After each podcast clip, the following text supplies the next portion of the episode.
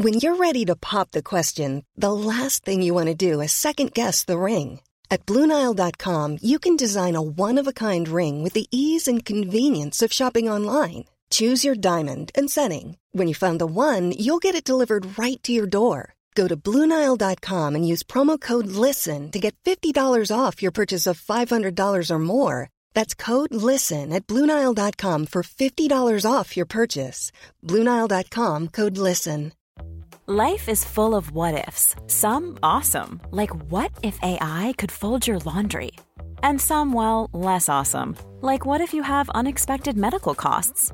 United Healthcare can help get you covered with Health Protector Guard fixed indemnity insurance plans. They supplement your primary plan to help you manage out of pocket costs. No deductibles, no enrollment periods, and especially no more what ifs. Visit uhone.com to find the Health Protector Guard plan for you.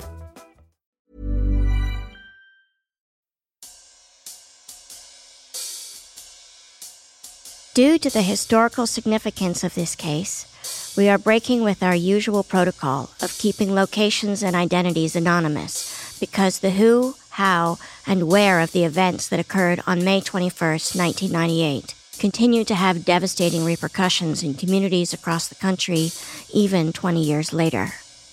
Though this crime took place in a small town in Oregon, within hours it had made national headlines for the number of victims involved as well as the sheer boldness of the crime committed by a high school student named Kip Kinkel.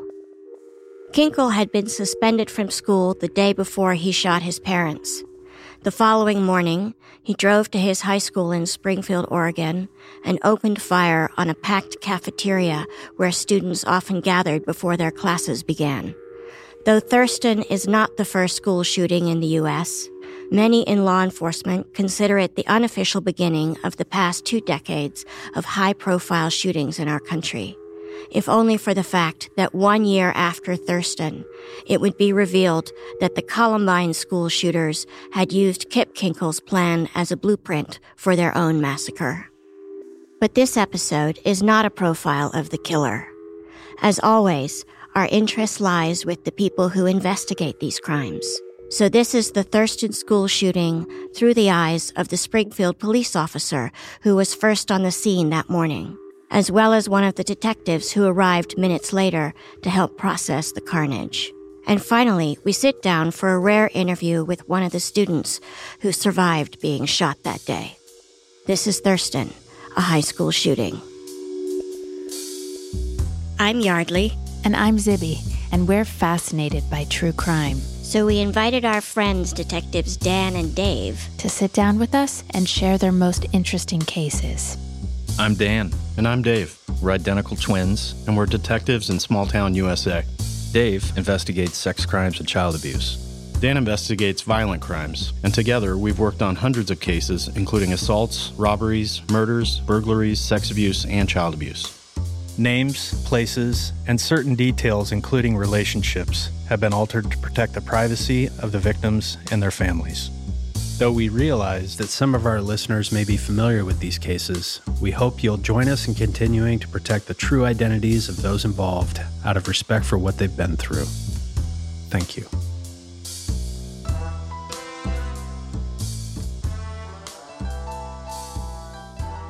Today on Small Town Dicks, we have half of the usual suspects. We have Detective Dan. Present.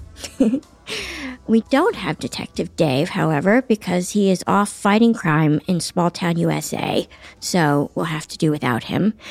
But we do have a very special new guest this afternoon, retired Officer Donnie. Welcome. Thank you for having me. Thanks for coming. So, Donnie, tell us how this case comes to you because it has really incredible historical significance. But how did you get into it?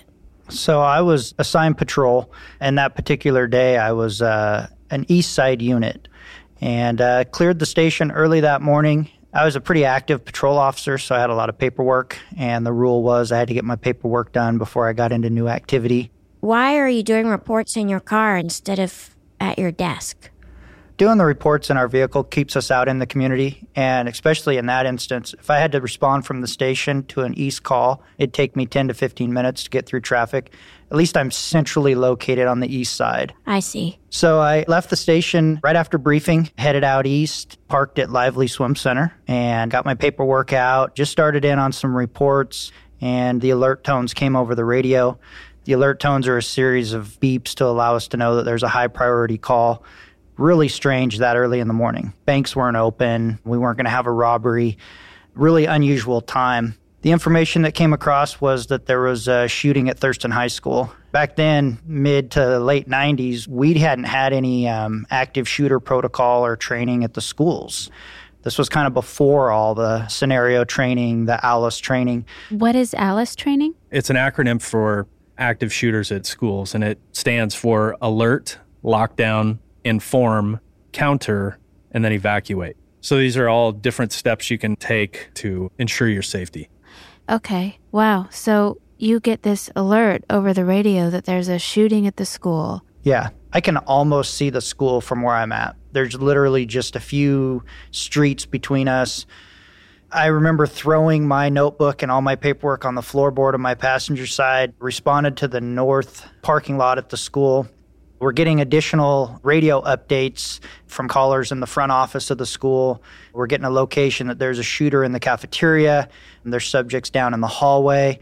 At that point, upon arriving, I grabbed the shotgun out of the uh, patrol car. It's in the locking rack above my head on the roll bar.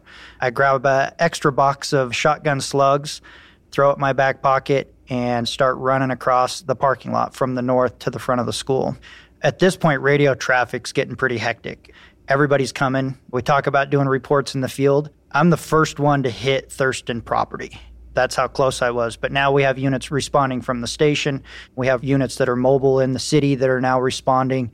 So at that point, running across the parking lot, just looking for the threat. I'm looking for someone with a gun. I know about where the cafeteria is. As I arrive towards the front of the school, a motor officer basically jumps the call. He's on his way into the station. I don't think his shift's even started yet. He hears the call on his radio. He arrives, parks his motorcycle, and takes off running towards the cafeteria.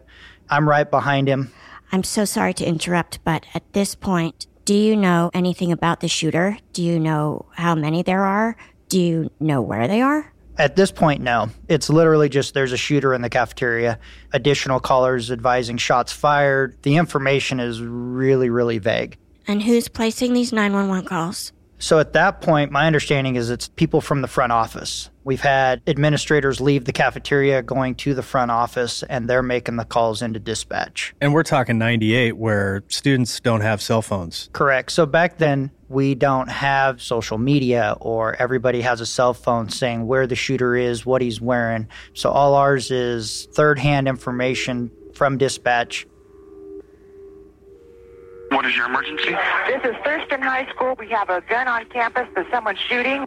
There's two students in this, two in bad shape in the cafeteria. Okay, we have that the uh, suspect may be a Tip Tinkle. So I just want you to be aware of that. So if you see this person, you can get down. So you're just running toward this cafeteria armed with a rifle and very little information about what you're actually running toward. Correct. Basically, we're just looking for a threat. We're looking for someone with a gun. That's my focus. That was the description I was looking for. I remember going past the front office and just seeing massive activity. Probably five or six people just kind of either running around the counter or running back to office. I see a couple people on the phone. They're kind of pointing towards the cafeteria, which is probably 20 feet from the office to the front door of the cafeteria. So the motor officer opens the cafeteria door. He opens it far enough to where I don't even have to touch it. I'm already on the shotgun. I'm looking down the sights of the shotgun, looking for the threat. We enter the cafeteria, and there's a bunch of activity towards the north side, or what would be the food service area of the cafeteria. So we kind of walk down the aisleway between the tables and I start identifying down students. I see three or four students standing around another subject, and it's starting to become pretty clear that that's our shooter. They're standing around him? Yeah, so my understanding is during the shooting, during a reload, several students jumped up and actually assault the shooter. When Kinkel starts to reload his gun, Jake Ryker and Adam Walburger tackle Kinkel. Several other boys pile on the teen, holding him down until police arrive. I took him down, started throwing, beating, just punching him. He looked all of us actually and said, "Kill me, just kill me now." Oh dear. Oh God. And that was why he was unarmed when we made entry into the cafeteria. He hadn't given up. He had been disarmed by several of the students. And vividly, I mean, one of them, once he's handcuffed, walks up and socks him. So there's a lot of emotion. There's a lot going on. You know, those guys were heroes. Intervening like that and stopping the reload definitely limited the number of injuries. So I remember pulling the shotgun up. I identify the threat, and he has no weapons on him. The rifle's down. He doesn't have the handgun. The motor officer responds to him, puts the handcuffs on him. I come to the front, start to initially pat him down, and end up taking loaded magazines and loose rounds, cut kind of a makeshift bandolier that he had, cutting all these items off of him, getting the weapons off. Did you have a chance to really take him in up close? Yeah, I just remember looking at him. If there's ever that description of uh, the blank look, the pure evil, that's what he was looking at. Thousand yard stare. Yeah. All this activity is going on. You've got people on the ground bleeding. You've got people screaming. You got officers pointing guns. No emotion, no reaction to us. Didn't follow any of our commands, just stood there. I just remember making that middle note that uh, this is a bad, bad man. Wow. Was the cafeteria completely full of students? I think we had probably 40 or 50 in there. A lot of them ran out. And I always remember watching movies and thinking, oh, this is so cheesy. This is so fake. I remember looking around the cafeteria and it kind of went into slow motion. The screams weren't very loud, they were subdued. I remember just taking a 360 look and everything was just slow, a little bit hazy, almost like a dream sequence. And it was me just trying to process that this has just happened. We had never had training for this. We didn't have active school shooter training back then. And you're a three year cop. I'm a three year cop. Yeah, I'm pretty new. I chase bad guys. I get in car chases. A lot of them. yeah. you know, that's what I'm used to. So trying to process a mass shooting scene, I'd never had one, never had training for it. So once you had the shooter detained, did everyone in the cafeteria just rush out of there and did officers then flood the cafeteria? Like what happens in that situation? Well, because there was so much radio information coming in, dispatch thought there might be an additional shooter. From looking at the number of bodies that were down, I assumed there had to be more shooters. You got to start clearing the entire campus. And to paint a picture here, it's a pretty sprawling campus for a high school. It's very spread out, it's not a singular building. So when you come through the front gate, the office is just to your right. There's a courtyard beyond the office, and then the cafeteria is kind of in the corner of the courtyard to the left. So you have to cover a lot of ground. There's no cover. And there are hallways going off to the other directions where another shooter, another threat could possibly be lying in ambush. The thing that law enforcement runs into is you're getting intel, but your intel is it's already probably a minute old and a lot of things can happen in a minute. That's right. So you got to get back in the game. I make sure my shotgun's ready and I'm going to start clearing buildings. I'm going to go out and look for a, a, secondary shooter. I have no cover. There's no other cops available to come cover me. So as I head out the north door on the cafeteria, I find a wounded student out there. I remember grabbing them by their backpack and pulling them back in just to keep all the bodies together so that when we did have medics there, they could find everyone. He'd basically crawled out the doors for protection after being shot. Shit. Oh, man. I just remember the blood marks on the ground, grabbing the backpack and bringing him from the door, bringing him back into a table and just kind of setting him. I got to go. I mean, I got to make sure more people aren't down. And just remember going out the north door on the shotgun, thinking, well, if I get hit, at least I can return fire and direct people where they're at. So you were out in the open, no coverage, rifle ready, and simultaneously processing the possibility that you could be shot at. And the only plus to that would be that then at least law enforcement would know where the other shooter was. Yeah, so as the information continues to develop, as we get more of an idea of the scene, as we find a couple students that are down in the hallway, we're starting to figure out what happened. We're starting to realize that this was the only shooter.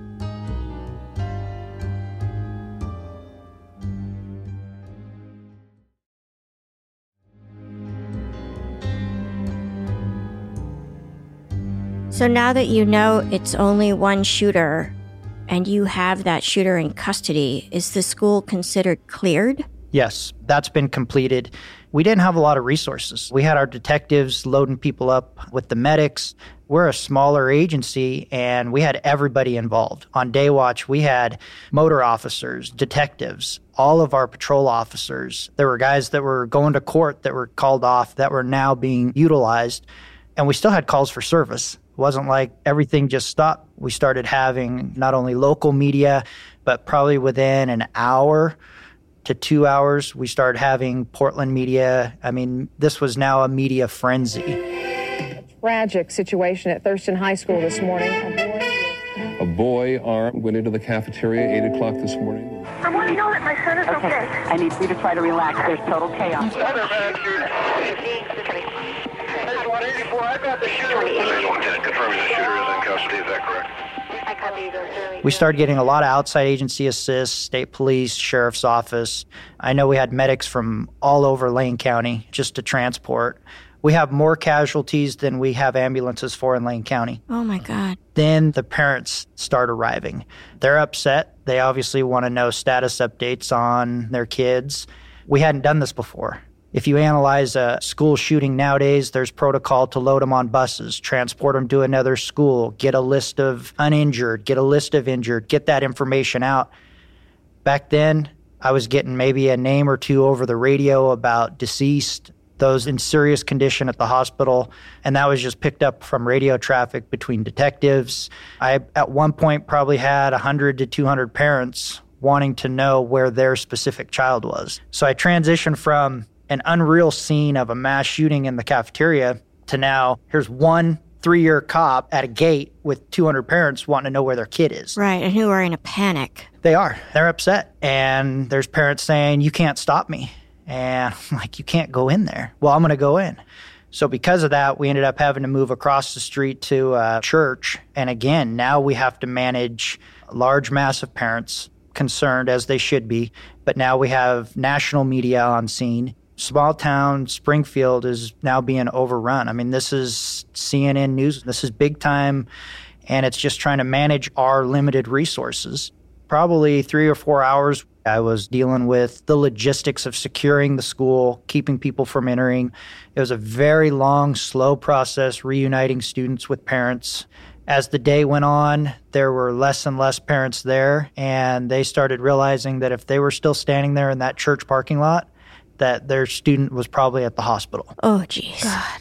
You know, when I hear about this type of atrocity, naturally my mind and my heart just gravitates toward the victims, their families, the students.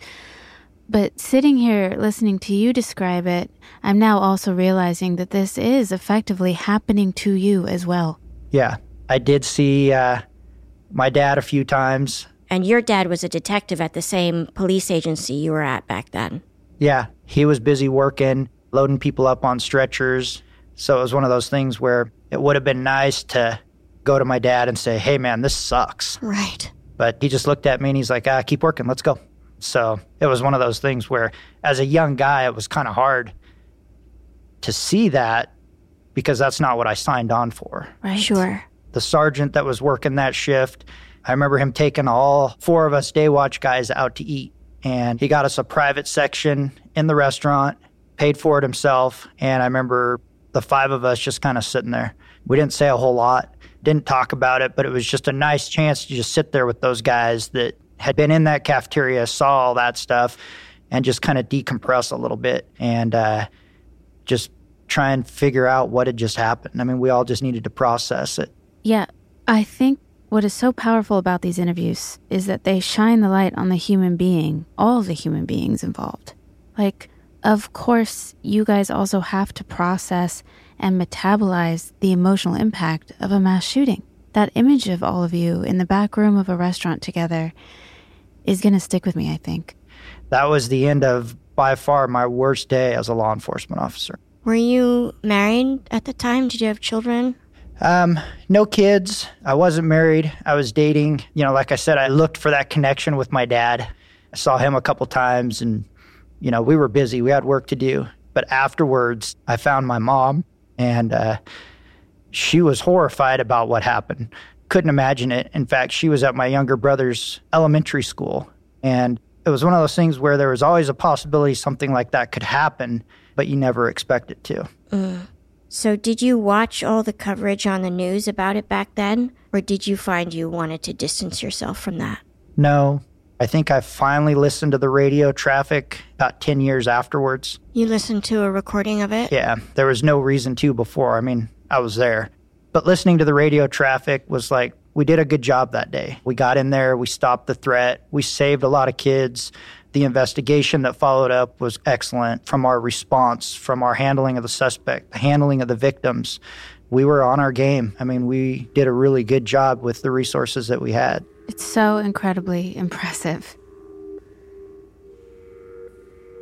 Kip's parents, Bill and Faith, were high school Spanish teachers. They were well respected in the community and had high academic expectations for their children. Kristen was the oldest, and she did well in school. But younger brother Kip struggled both academically and socially, and Bill and Faith struggled with disciplining him. Things got even worse when Kristen went off to college, since she was, by her own admission, something of a mediator in the family.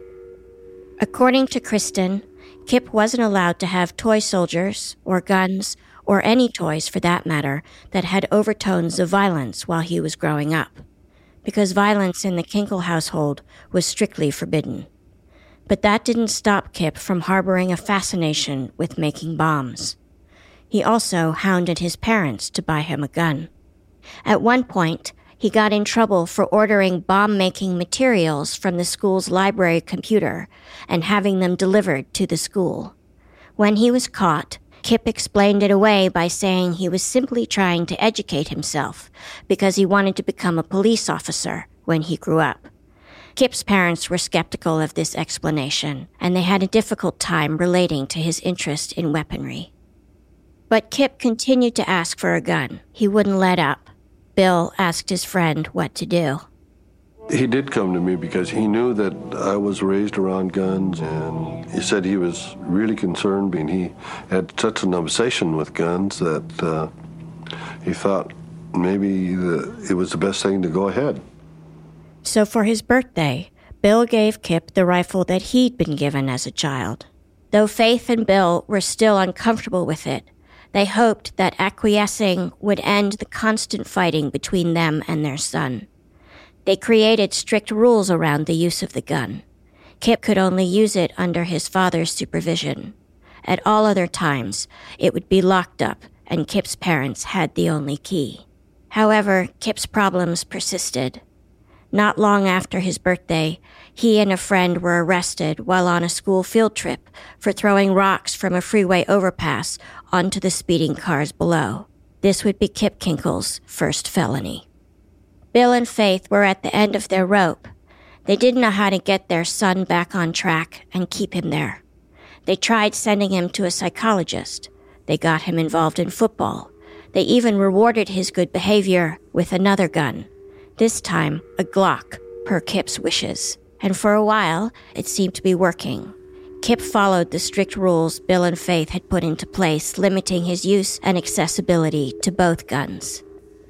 A few days before the shooting, however, Kip purchased a third gun illegally for $110, and he kept it in his locker at school.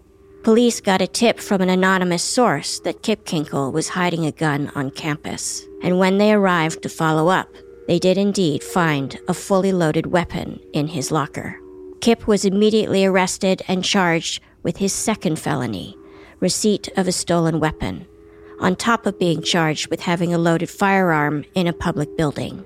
He was suspended from school and released to his father, who took him straight home. To say Bill and Faith were disappointed and ashamed of their son would be an understatement, and Kip knew it.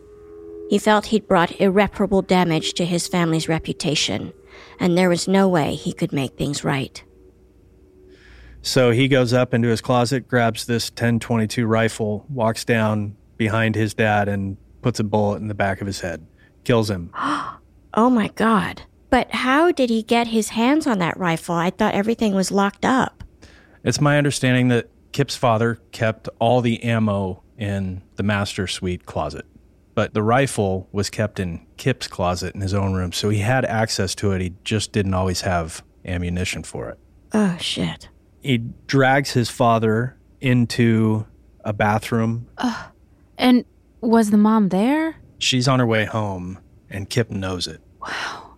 She comes home. She comes in through the garage, and Kip is waiting for her. He sees her arrive and goes down to the garage. Mom gets out with some groceries. Kip says, I love you, and puts a bullet in her face. Oh, no. He ends up shooting her four or five more times one in the heart, two more in the head, and leaves her lying on the floor. Covers her with a sheet in the garage and goes up and he throws on the soundtrack to Romeo and Juliet. He ended up calling up one of his best friends that night, but did he tell him what he had done? I'm not sure on that one. He'd had a conversation with one of his best friends on the phone that night. Just casually, like, I mean, there are two bodies in the house. Yeah, what are you doing? Oh, just hanging out, listening to music, playing video games. Shit. Over the course of the night, he loads magazines. He's getting his arsenal ready for what he's got planned the next day. He's past the point of no return. Now, this is it. Oh my God. And do you know if it was only after he killed his parents that he decided to shoot up the school next, or if this was a fantasy of his that had been brewing for a while? I don't know if he specifically targeted anyone. We analyzed the school shootings over the last 20 years, and we can identify that they've been bullied or they had a direct conflict with a specific school administrator or teacher. On this one, I think he just knew the gig was up. He just killed mom and dad. I'm going to go back to school and hurt as many people as I can. Um, I think that's where you see that void of emotion, just that evil nature. And he did. He spent the night getting ready. I know he did some booby traps at the house. Again, all night, his mom and dad are dead in the house, and he's just home alone, getting ready to go to school to shoot the place up the next day. Unbelievable. From what I've read about this, he did have a fascination with mass shootings and killing people. So Kip loads up the car in the morning after spending the night doing whatever. He leaves Romeo and Juliet playing on repeat in the house, like blaringly loud, which will come into play later. Loads up the car, the Ford Explorer that they have. He doesn't have a license. He drives it to school and he parks literally right down the street from Lively Swim Center where Donnie is writing his reports. So he doesn't park at the school. He sort of has the wherewithal to park around the corner. He's been suspended from school. He's not supposed to be at school. So if he parks in the parking lot right in the front of the school, administrators are going to see him and go, What the hell is he doing here? There's a cut through that goes from this street to an access road that really accesses all the athletic complexes that they have. So, baseball fields, some soccer fields, tennis courts. And so he cuts through to this little access road and is wearing a trench coat so he can conceal this rifle that he's got. And he's also got a handgun with him and a backpack and pockets full of ammo. Like Donnie said, he's got extra magazines, he's got knives on him. He'd actually taped a knife to his chest and I think two extra rounds also to his chest, kind of like, uh, I'm going to keep at least two rounds just in case. These are just in case rounds, and I think they were meant for himself. Oh, God. Really? This was in May. Wasn't it odd for him to be wearing a trench coat? It's odd now, but back then we didn't have eight to 10 suspects that have done mass shootings wearing trench coats. So it's odd based on temperature, but the assumption wouldn't be that he would have a rifle. This was too new. This hadn't happened to where we're so conditioned. We teach that in our concealed carry classes. If somebody walks into a building with a trench coat, we've got enough basis of knowledge nowadays that that is a clue. Something's up. You better pay attention. Back then, students probably saw him, you know, didn't think twice about it. Now they might be alarmed. They may go tell staff. Back then, this was all brand new. Sure. So he walks along this path. He finds there's a hallway that borders the cafeteria. and he's able to access that hallway. So he gets into this hallway and he can basically sneak right up to the front of the cafeteria and nobody will know he's there. So you're saying he wouldn't have to go by the office and they could say, hey, that student's not supposed to be at school. Yeah, completely bypass the office. He goes right to the front. He sees one of his buddies and tells his buddy, probably not in these words, but you're going to want to leave right now because some stuff's about to happen. And his buddy takes a step back. Kip looks right to his left and puts a gun to a student's head and pulls the trigger. and that child drops dead right there. And Kip enters the cafeteria and just unloads, just starts shooting indiscriminately at a crowd of children.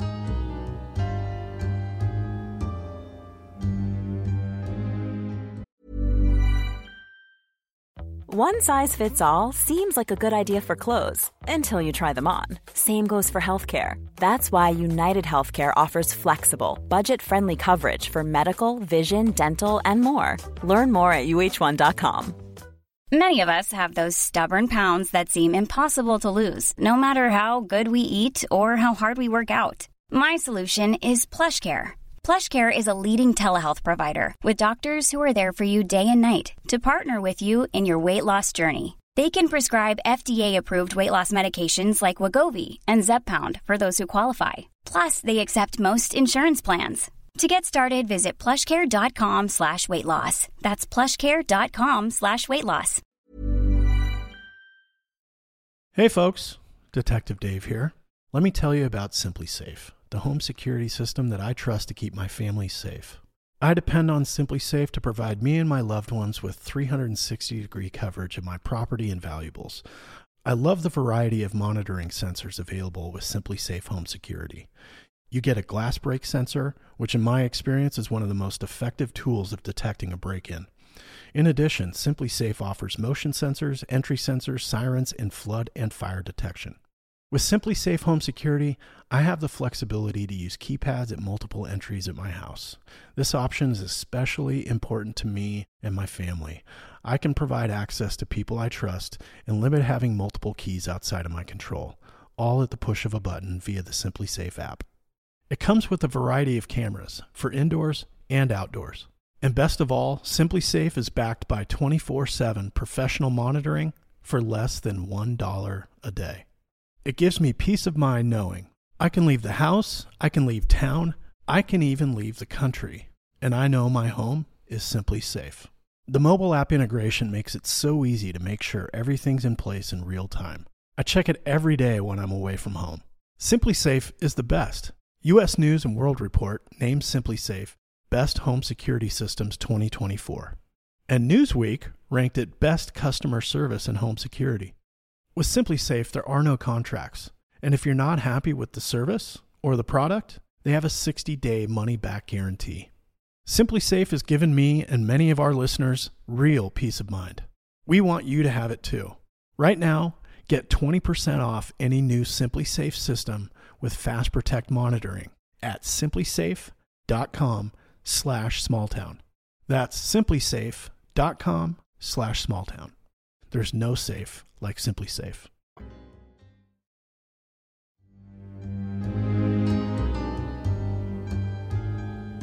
And was this with the rifle, or was he using the other weaponry he had strapped to himself too? The rifle itself, that was his primary firearm. I think he had some malfunction issues with the handgun, but he did. He stepped into the cafeteria and was able to just open fire. There were people sitting at the tables, standing at the tables, walking in and out of the cafeteria. So I think you have a variety of basically different ranges, different targets, and he did. He just started mowing down anything that was in the path of the rifle. How many students were killed and how many were injured? Two students were killed and 25 were injured. Oh my God. Ugh. And what about the parents? How were they discovered?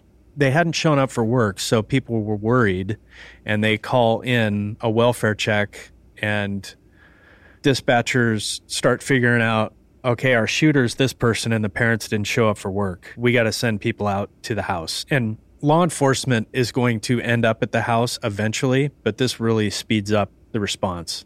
The house is in the county, they're not in the city. So our county sheriff responds to the house to do a welfare check. Upon arrival, The deputies are making their approach to the house. They're in the driveway. They notice that the front door is slightly ajar, and blaring over the stereo is the Romeo and Juliet soundtrack, you know, Leonardo DiCaprio and Claire Danes. And they're going up to this house. That music's playing, and I'm sure the creep factor clearing that house was just off the charts.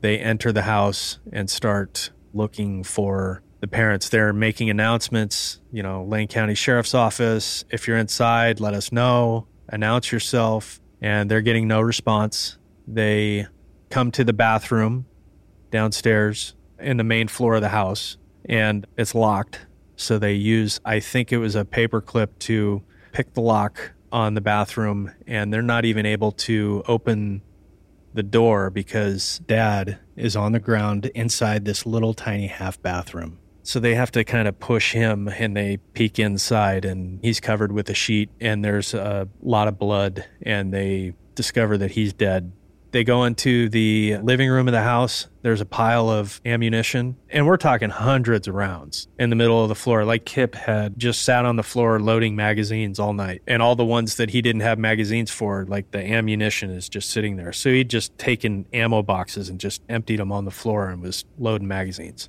They make their way downstairs, and they notice that there are drag marks in blood in the garage, which lead to mom laying on the floor, also covered by a sheet, a lot of blood.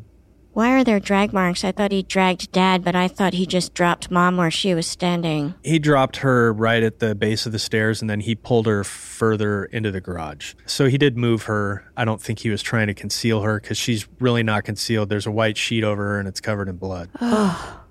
so, yeah, they end up writing a search warrant for the house. They also encounter booby traps in the house, explosives law enforcement had to clear this house to make sure that nobody gets killed or injured while they're executing this search warrant. What were these booby traps made of? Bomb squad guys find two bombs with electronic timing devices, two pipe bombs hidden in the garage crawl space. They also found two howitzer shell casings, a hand grenade, fireworks, various chemicals that could be used to make explosives, and detailed bomb making instructions. Oh my God. Jeez. And what about Kip's sister? She was away at the time, so how did she find out about all of this? Uh, she gets a phone call from a friend, and she's in Hawaii, and she gets this phone call. It was about 7 a.m. in Hawaii. I get a phone call from my friend, and she says, Have some bad news. There has been a shooting at Thurston. She's watching the news, so she's giving me little bits of information. Okay, there's probably half a dozen people. We need help now. Finally, I said, Is that what you're calling me? Is Kip hurt? She said, Well, well Kip was involved. There is one I don't know anymore. I'm watching the news right now. I'll call you back. Finally, I was uh, speaking to a member of the sheriff's department. What is your emergency? Is it true? I said, Are my parents dead? And she said, Yes, they are.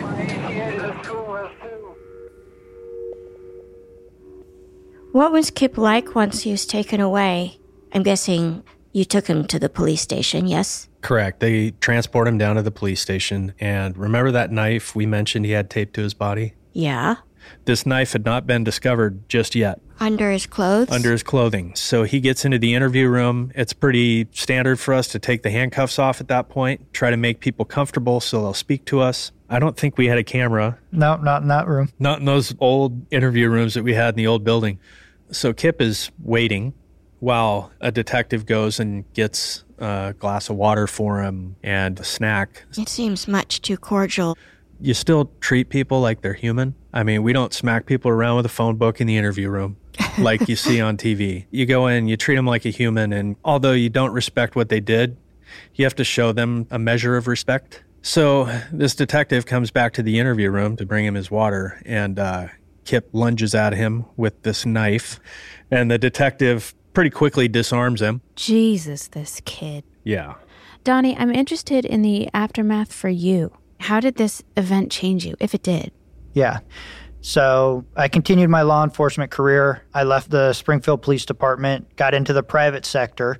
Since then, we had had Columbine and Virginia Tech and I started getting involved in ways to help prevent school shootings. From being on SWAT, we would debrief, we would analyze these shootings. I became certified as an armed private security provider. Actually, took employment with a small Christian college here in town as their director of campus safety. Started employing some of the techniques that we had used at Springfield which kind of changed the game. We were innovative in the way that we responded. We had some larger agencies, very well known for training, come up, try and instruct us how to handle mass or school shootings. Some of their scenarios or requirements, we didn't have enough people. They needed five or six officers to do a specific tactic. We had four guys on patrol. We just simply didn't have the bodies to be able to use their tactics. So we came up with our own. Our standing protocol for an active or school shooter was one cop's better than any child. So if you've got a response, you go in, you run towards the gunshots, you try and isolate where it's at, and you engage them. Even if you're by yourself. Even if you're by yourself. When you break down and you study these shootings, the majority of them are at gun free zones. These are cowards. They don't want to have interaction with a hard target. They don't want to get in a gunfight. They want to cause as much damage as they can. And so that's why they're selecting these targets. Thurston, we know, was one of the mass shootings that the Columbine murderers studied before they did their attack, which was only, what, about a year later? Yeah, it was about a year after. After that happened, did you have Colorado police coming to you to help them connect any of the dots? Uh, I didn't directly, still being on patrol. I would suspect our detectives Again, this was new. This was evolving. Um, the detectives that interviewed our shooter, the mindset, being able to kind of understand why he did this, how he developed his plan, that kind of insight would have definitely been valuable to any of these other agencies, either investigating potential shootings or the follow up investigation after one. So I'm sure over the years, the detectives involved have been contacted because they hold knowledge that was new at the time. You can debrief armed robberies gone bad. You can debrief a pretty straightforward homicide. This person was killed for this reason. That's what we did in law enforcement. We didn't debrief mass shooters, they were far and few between. And so being able to contact an agency who's interviewed, processed, debrief, I think there was a reenactment, a walkthrough. That information is very valuable if you're conducting your own because there are no books there are no rules. They were basically being created in the late 90s as this was evolving. As we know, there have been countless school shootings across America. And as you mentioned, a lot of protocol and policy has been developed around what to do when there's a mass shooting, which I would think is a good thing. But do you see any downsides to the policies that have since been put into place at all? Yes. We see policy conflicts and issues even with some of the recent shootings just within the last few months. You had an officer on scene who stayed outside. You have command staff that say, you know, there's different guidelines, there's rules, there's policy. I know in that one, breaking it down, uh, a couple SWAT guys from a neighboring agency jumped the call and they got reprimanded for it. I don't care. We had everybody come help us.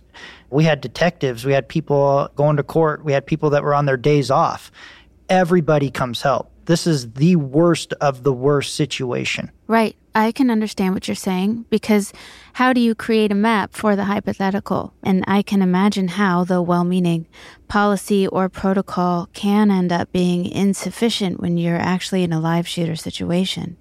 Ugh, it's complicated. Yeah, because we know each second's another potential victim. So, yeah, I mean, I look back at our response and we did it the first time, and that's what we've continued to instruct our officers now. We go in and we get them. And uh, that's what the SPD guys sign on for.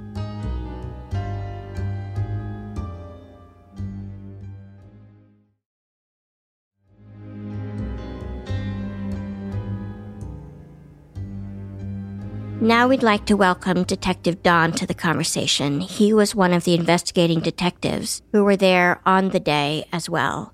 He also happens to be Officer Donnie's father. So we're going to call him Senior since you're both Dons. it's so nice to have you back to the show, sir. My pleasure. So, as a detective, where were you when you were alerted to what was going on at the school? We were notified that morning, I think we were still in briefing that there had been a shooting at Thurston High School. So we all ran to our cars and sped out there, not really knowing the situation as to how in depth it was, but getting information from the police radio on the way out there. It's probably 12 minute drive from the department. And we could tell that it was a very serious event. When I got to the scene, we were still performing first aid on shooting victims. They were still being transported to the hospital and loaded on gurneys. And I saw so many different reactions. I remember to this day that even though I'm trying to focus on, okay, who needs the help the most, I was still conscious of the fact that there were staff members, older students that would come up and say, What can I do to help? What can I do to help? And it was hard to like direct them because most of them you would tell them what to do and they'd come back and ask you again. There were others that were literally walking around like they were sleepwalking. Staff members, they would just wander by, literally like they were in shock. Yeah. And then, of course, there were the folks that got their hands bloody and were right at the scene working with the wounded right away. I just remember seeing all the aspects of the emotions and the responses people have. Uh huh. Right. And two, I'm trying to imagine what it was like for law enforcement and the EMTs who were thrust into this tragic event just so suddenly. Well, in this case with Thurston, my understanding is there were two first responder paramedics that never went back to work after the Thurston incident. They couldn't deal with what they had seen or dealt with that day. And I know for sure one never went back to work and the other had not gone back to work for many years and may have gone back in a different classification. When these folks are trained, they're trained well, and they see a great deal of things on the street with automobile accidents and stuff, but they weren't prepared for what they saw that day. They never made it back. We've asked you on multiple occasions what's the worst thing that you see, or what's the thing that never leaves your mind? Every single one of you has said whenever kids are involved. And even though these were older kids, they're still young people who haven't yet really lived their lives. And I can imagine that seeing a sea of young bodies in the worst possible situation might never leave you. No, it doesn't. But, you know, in our profession, you do learn to deal with it. I mean, it's part of the job. But the part that you don't forget, and like when you talk to one of the victims or a paramedic or somebody that's in the field but maybe not in law enforcement, it's uh, the sounds and the smells are almost more of a factor than the visual part of it. And that day, I can still remember some of the smells and sounds. The sound in the gymnasium when I was there was like an overpowering roar you couldn't make out much of what was being said, but it was just like this roar that blocked everything else out, whether it was just people wailing, crying, too many people talking or yelling and saying different things, mixing in with each other. But uh, it was very difficult to hear. And then the smells were horrible, clearly. And people have to understand that in a situation like that, there's people defecating themselves. There was vomit everywhere. We were slipping, sliding in vomit from the injured people, and then people that are scared or stressed will vomit. Urine, you could smell the urine. I can still imagine the odors that were present, and it was all over the cafeteria floor. I mean, people were slipping and falling and not only the blood, which everybody anticipates is going to be there, but uh, urine and vomit. Oh my God, I never thought of that. So, when and how does the investigation part of this case begin? The investigation sort of starts right after Donnie gets him in handcuffs. We know who the kid is. We know that the day before he was arrested by one of our detectives for possession of a stolen gun. The decision is made sort of on the fly that that detective will then interview him about this current matter. Even though he's basically caught with the gun in his hand, there's hundreds of witnesses. You can never rely on that to build your case for a criminal case. You just simply can't. No matter how obvious it is, you have to go through every step, get everything done right, present it properly, get an interview, get a confession if you can, get background information, you name it. All the evidence has to be processed as if this thing happened in a vacuum and nobody knows who did what. With a crime of this scale, does that make things like the investigation of the crime scene itself easier or more difficult? It's so problematic on a large scale like this because we have shell casings all over the place and we have blood, vomit, urine, bodies, and people helping and people wandering and things are getting kicked around. But that's just the way it goes. You have to prioritize everything. You have to deal with the wounded and then go to the next step. It's not like you can walk in and have a pristine crime scene because that shell casing may have been kicked three times since it came out of the gun. Shell casings, of course, are a good indication of positioning when the gun's fired because you can determine type of gun, how far it generally ejects a shell casing. Okay, so it's three feet. So the shooter was right here when he fired. But that's all going to change in a dynamic situation like that where people are moving things around and for good reason. They're not doing it because they're not being cautious. There's no time to be cautious. Did you ever find out from the shooter why he did it? What was his motivation? The um, motivation he told us about was I got arrested the day before with a gun, and that's a felony. And my parents could never stand the embarrassment of their son having a felony charge on his record. So I killed him. Oh my God. I killed him because they couldn't live with that. And then I went to school and tried to kill everybody till someone would kill me. Nothing was planned way in advance. It was all triggered by uh, my dad had to come pick me up because I got arrested for having a stolen gun at school, and I felt bad, and there's just no turning back from that. When you brought the gun to school yesterday, did you know that was the right thing to do or the wrong thing to do? I knew it was the wrong thing. You knew it was the wrong thing to do? Yeah. Okay. But you didn't have any intent yesterday, or at least that's what you told me yesterday, of hurting anybody. Is that correct? Right. Okay. So, when you got home with your dad, was dad angry with you? yes. Okay. Tell me what happens when you get home. I had to with a choice. I could. You, you were feeling, you was feeling really guilty. Yeah. Yeah. So he was feeling ashamed and embarrassed because because you did something wrong. Is that right? I didn't want to. I love my dad. That's why I had to You love him, so that's why you had to kill him. Okay. So what's he doing in the kitchen when you come in? I don't remember. Was his back to you? Yes. Okay. Earlier you told me you walked up behind him and shot him in the head. Is that right? Basically, yeah. Basically? Yeah. Did you stand away from him when you shot Yeah. How far were you from when you shot him?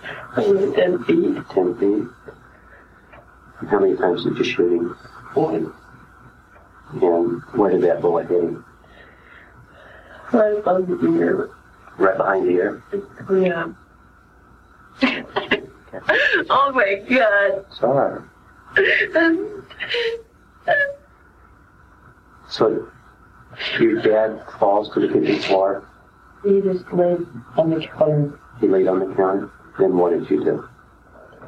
I, I, I didn't know what to do, so I dragged, dragged him into the, the bathroom and I put a white sheet over him. Oh my god. So fucked up in the head. I don't know why. So your mom drives in in her car, right? yeah, And what is she driving? Explorer. Explorer. Yeah. And she parks. Where are you at? waiting for her. Okay. Outside or inside? Inside. Okay. She pull into the garage? Yes. Okay. oh my God. Do you have one of these automatic garage doors where she closes the door after she pulls in? Yeah. Was the door up or down? Down. Okay. I just want to die. I know. Oh God. So, you told me that your mom gets out of the Explorer and starts up the stairs from the garage or basement. Is that right? yes. Do you say anything to her? Yes. I told her I loved her. And yes. God, damn these voices are so in my head. All right, thanks. Yep. As I understand it, there was a walkthrough of the school with the shooter the day after the event. That's right. What's the purpose of a walkthrough? The most important part of it is if you need to present the bad guy's story to a jury, there's no better way than to have him tell his own story on videotape. We can do it on audio tape or in an interview room where there may be a camera looking down. But there's really nothing more impactful than having a video camera out at the scene and the suspect walking you through and saying, This is where I fired the rounds. This kid was walking here and I shot him.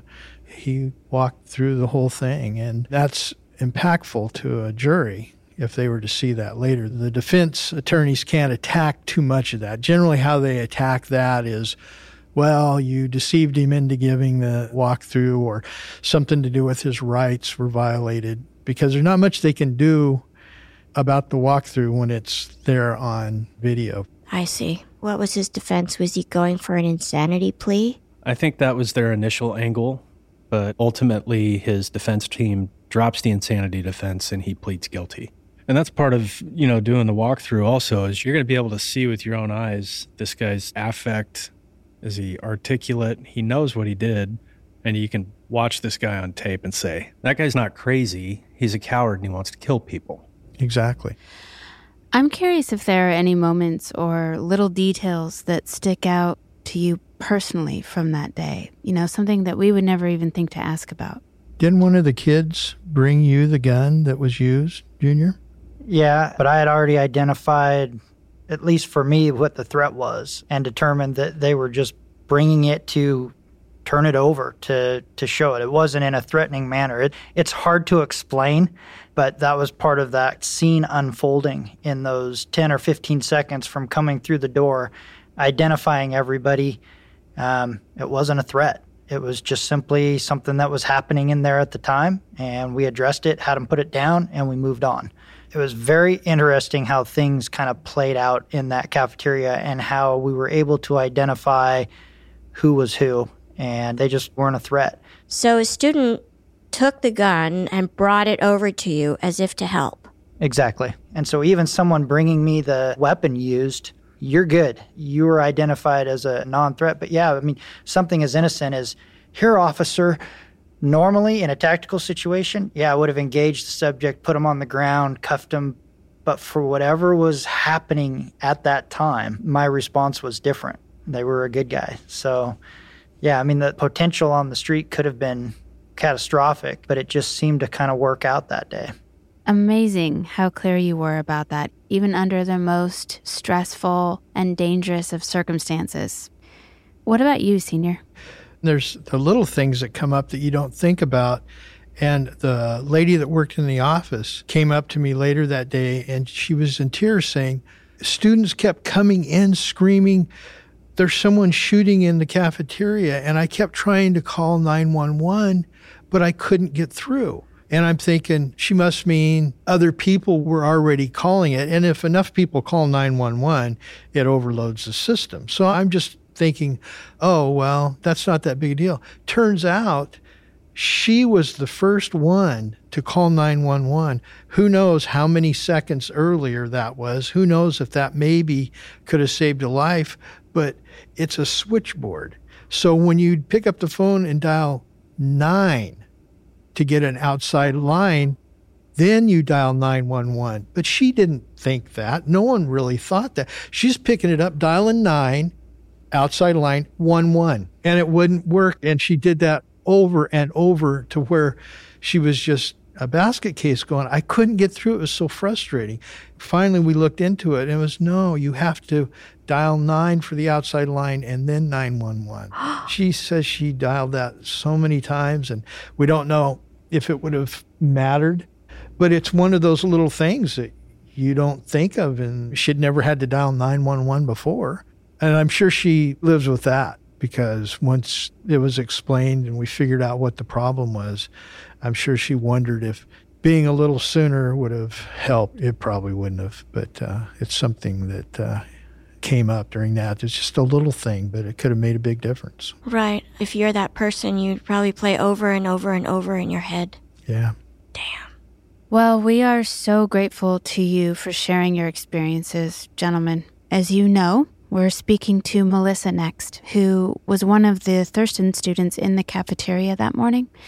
She's actually on her way here, and she had expressed a desire to meet the officers who responded to the shooting that day because she's never met any of you. And after all this time, she was hoping she might be able to thank you face to face. Would you gentlemen be up for that? Yeah. yeah. Great. Then we'll be back next week with that meeting and part two of this episode.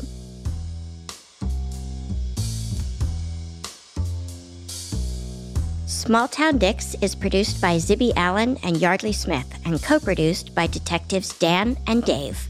This episode was edited by Soren Bashan, Logan Heftel, Yeardley Smith, and Zibby Allen. Music for the show was composed by John Forrest. Our associate producer is Aaron Gaynor, and our books are cooked and cats wrangled by Ben Cornwell.